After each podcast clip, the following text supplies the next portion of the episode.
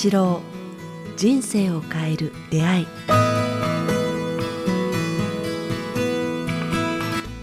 こんにちは早川洋平です。北川八郎人生を変える出会い。この番組はポッドキャストと YouTube でお届けしています、えー番組のフォローとチャンネル登録をよろしくお願いします。さあ北川先生今週もよろしくお願いします。よろしくお願いします。はい。さあ、えー前回、えーご質問いただいた方がいましたが、今週もですね、ご質問いただいていますので取り上げたいと思います。えー27歳、女性の方からいただいています。えーはい私は今の旦那さんと旦那さんの連れ子3人と、えー家族になりました、えー本当のお母さんのように接してくれる子供たちに感謝する毎日です。えーはい反面、たまに、えー私が母親でよかったんだろうかと不安になることがあります。はい。血のつながらない母親でも家族になれるのでしょうか？本当の家族とは何でしょうかということです。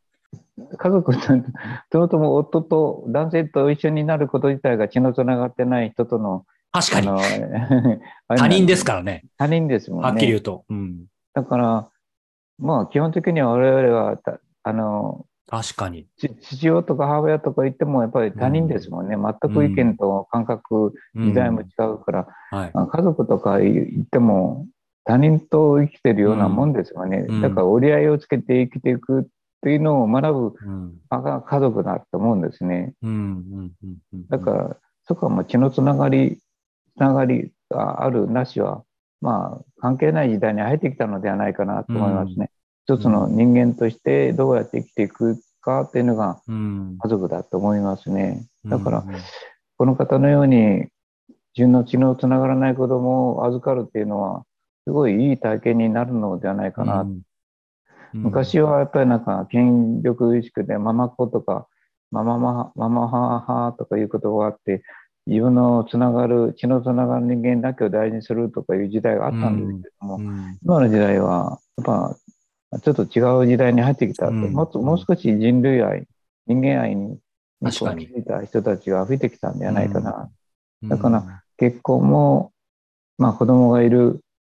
家庭、子供がいない家庭、で、この方のようにこう、あね、あの、離婚された方とうん連れ合いの人となったり、逆の場合もあると思うんですね。自分の子供を連れて、はい。離あの結婚する場合もあるし、うん。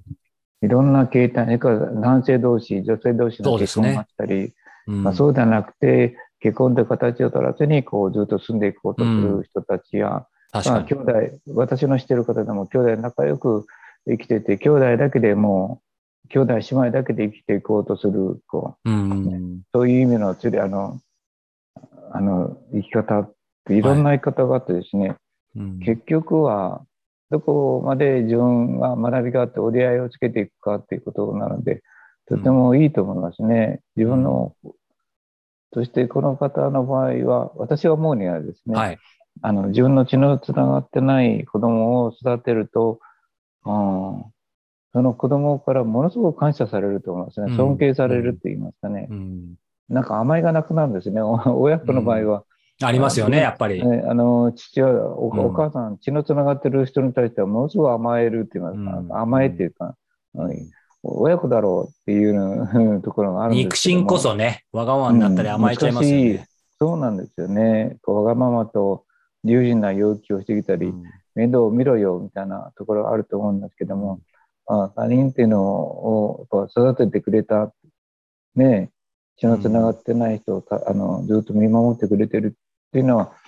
子供の方のがよく感じると思いますそうでね。だから、うんとても感謝されるうん関係ではないかなと思いますね。うんやっぱり先生おっしゃってくださって、もう最初にスパッて言っていただいたことがやっぱり一番ですよね。あんまり意識したことないですけど、ね、そもそもこう肉親とか家族、血縁関係って言いますけど、夫婦は最初は必ず違うわけで、血縁関係ないから、なんか実はいろいろ、まあまあもちろんこの方のね、悩みは切実だと思うんですけど、いや、なんか結婚とか家っていう、なんて言うんでしょう。まあいろんな考え方あると思うんですけど、まあちょっとお面白いって言うとあれですけど、興味深いなと思って、最初は家族とか血のつながりを作るためには最初は赤の他人二人が必ず必要になるというか、そうですね。必ずって言っていいのかわかんないですけど、だからなんかその辺のこう、家族制度、結婚制度、いろいろ問題もあったり、今後変わっていくかもしれないですけど、でもそもそものなんかそういう男女がこうね、結婚して子供ができるっていうのはなんか、まあ、いつもの話じゃないですけど、なんか、あの、神の手じゃないですけど、なんか不思議ですよね。っていうのを感じます。で、それと同時にね、やっぱり、やっぱ血って何なんだろうっていうのは僕もよくこう、先日もそういうたまたまちょっとある小説を見て細かいことはちょっと忘れちゃいましたけど、やっぱ考えさせること多いですよね。つまり血のつながらない家族でもこの方のようにね、本当に愛情がやっぱりあることもあると思います。逆に血がつながってがゆえに、まあさっきの先生のこう、なんていうの、喧嘩とかもそうですけど、もっと言うと愛が本当にそれこそなくなっちゃうっていうのも全然あったりするわけで、うんなんか不思議ですし、逆に言うと家族愛っていうのは、愛っていうのは血縁関係なくても、やっぱりできるもんなんだなっていうのは間違いないですよね。人間っていうのは動物的なところがあって、うん、うん、一緒に食事したり、お風呂に入ったり、うん、からすぐそばで話したり、うん、なんか触れ合って、ね、手を、触れ合うとは本当手を取り合ったり、お手伝いすることもあったり、肩を叩き合うことがあったり、はい。えー、することによってなんか情情が生まれるって言いますね、親近感って言いますかね。うん、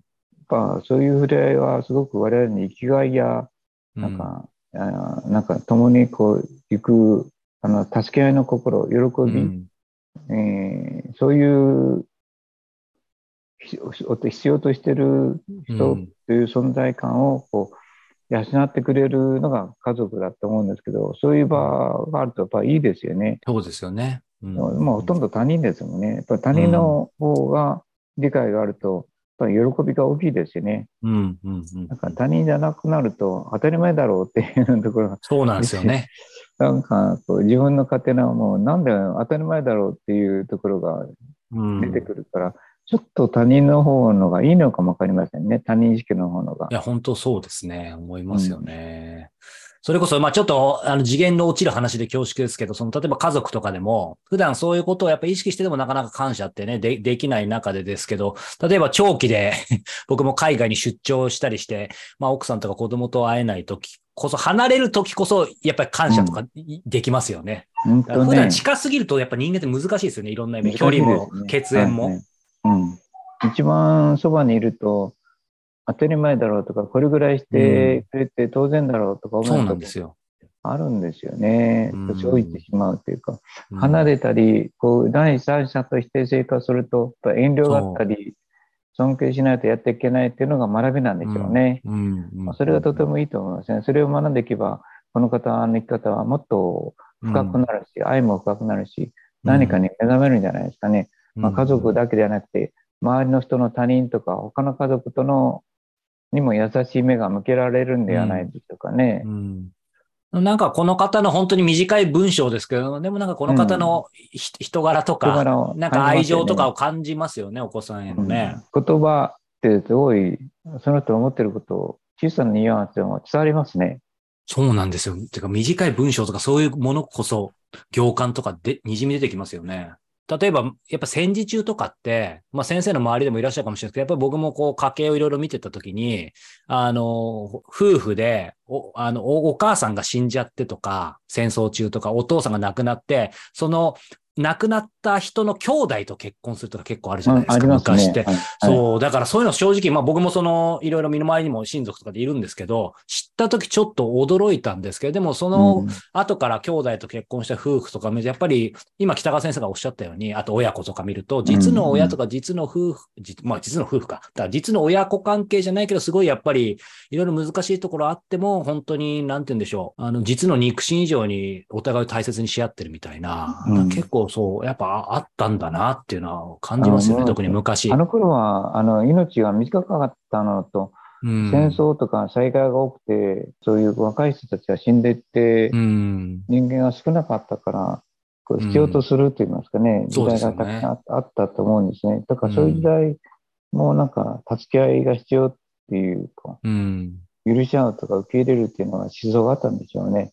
今、なんかこう、完全を求めすぎて、他人を批判批判することが多いですね。もっと我々は危機の時代のがこうそんなこと言っておれない、愛情がないとやっていけないという、うん、時代を経験することもいいのではないかなと思いますね。だからそれこそ、本当ね、ちょっと次回も込めてですけど、喉元すぎればで本当にね、ココロナ禍3年間って僕ら学んだはずですし、もちろんそこでね、学んだこともあるんですけど、ね、忘れないように しないとですよね。うん。なんか平和と、あれが家族の安定になってくると、まあ、それが当たり前だろうとか、それが常識とかなって家族、なってしまうんだけど、やっぱり戦争の時代、大災害の時代で、うん。えーやっぱ家族崩壊した家族を補うときに、まあ、自分の兄、あのね、はい別な人と嫁いだり、もらったり、え子供ができたり、で、なんか、そこで愛情を育たないと生きていけないという時代を経験すると、ちょっと視野が広がりますよね、人間としてはね。うんうんだから、時にはそういうのも、やっぱ人間繰り返さないと、うんうん、ひあのいけないのかなとか、うんちらっと思ったりしますね。うんありがとうございます。最後にこの方になんか一言メッセージをいただけるとしたら。そのまま愛情深く、お互いに尊敬うんし合ってきてほしいなと思いますね。うんうんで、こうあらねばならないと、ねばならないと、べきをぜひ捨ててほしいと思いますね。あー柿の木は柿の木に、あ柿の実に学ぶでしょうね。はいえー桃の木は桃に、栗は栗の木になるように、うん子供たちを自由な方向に伸ばせ、ね、伸ばしていってほしいなと思いますね。うんうん同じようにみんなを一同じものの種類の一つの木の種類にしないで、あこのことはできると思いますけど、それぞれの枝の伸び方が違う方向にはい。伸ばしてあげる方になっていくと思いますね。はい。うんうんで、入れ、はいいければいいなと思います。うん大丈夫。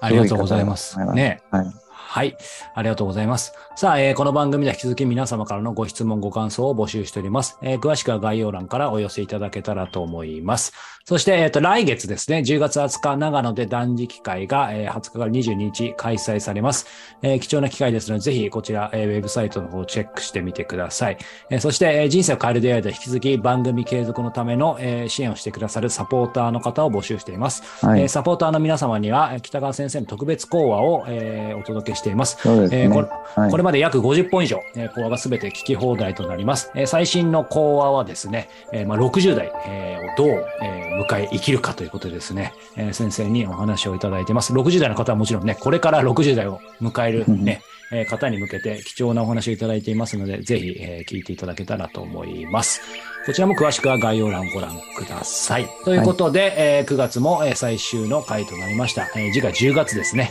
えーまた皆さんに、えー北川先生のお話をお届けできればと思っております。ということで、北川先生、今週、今月もありがとうございました。ありがとうございました。